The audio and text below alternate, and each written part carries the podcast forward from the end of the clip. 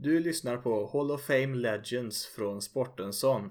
Här får du höra om de spelare och ledare som förevigats i sin sports Hall of Fame. I detta avsnitt ska du få höra ett kort sammandrag om NFL-spelaren Mel Blounts karriär.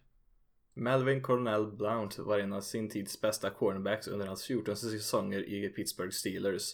Blount valdes 1970 av Steelers i den tredje rundan och kom att vinna inte mindre än fyra Super Bowls i sin Hall of Fame-karriär.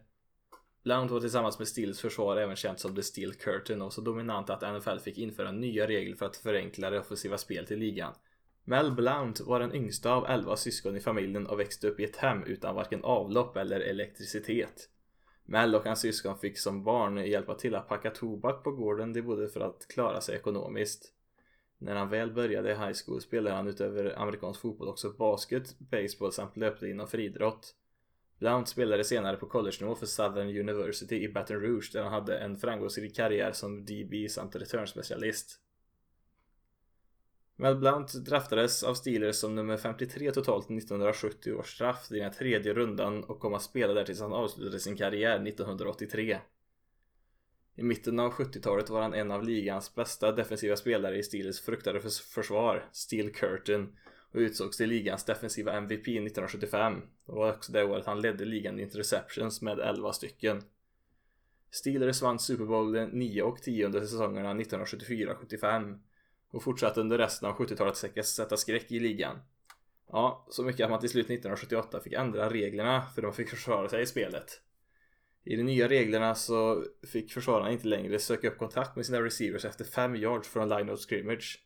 Just Blount var en expert på att störa receivers han markerade över hela planet och därför kom regeländringarna att också kallas för Mel Blount Rule.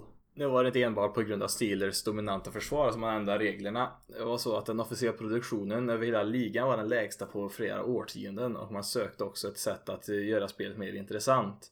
Detta är något eh, som NFL har gjort sedan det startade 1920 då man i skuggan av den då mycket mer populära collegefotbollen försökte uppmuntra mer passningar istället för att bara springa med bollen. På sikt lyckades man erbjuda en mer attraktiv produkt än collegefotbollen med renodlade proffs och roligare offensivt spel då man gick om i popularitet på 60-talet. Mel Blount Rule var bara nästa steg i vad som än idag fortsätter att vara en mer passningsvänlig liga. Skillnaden i passningsspelet eh, blev redan samma år enorm. 1977 passade lagen i genomsnitt strax under 2000 yards under hela säsongen vilket ökade till över 2500 yards redan 1978. Och när 80-talet började snittade man eh, 3000 yards i passningsspelet. Hur påverkade detta då Steelers? Jo, oh, jag hade fortfarande ligans bästa försvar med Blount i spetsen som helt enkelt fick anpassa sig efter de nya reglerna.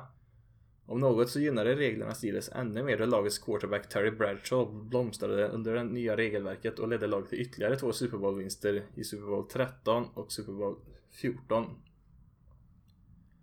Blount var fysiskt överlägsen eh, de flesta receivers han mötte både i muskelmassa och snabbhet. Trots regelförändringarna anpassade sig Blount och resten av Steelers till det nya spelet och fortsatte att dominera ligan under 70-talet med totalt fyra Super Bowls och kan jämföras med 60-talets Green Bay Packers, 80-talets San Francisco 49ers eller varför inte 2000-talets New England Patriots. Totalt sett har inte mindre än eh, åtta spelare från 70-talets Steelers valts in i Hall of Fame.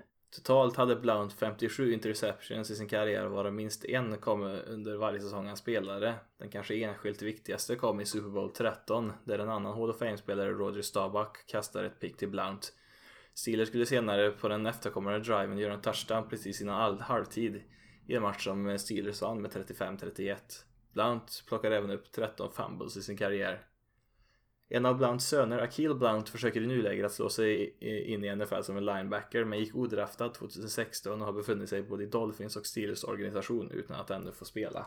Detta var en kort sammanfattning av Mel Blounts karriär. Tack för att du lyssnade och om du väldigt gärna vill ha med en specifik spelare i detta segment så kan du mejla till sportensson.gmail.com Ha det bra så hörs vi en annan gång.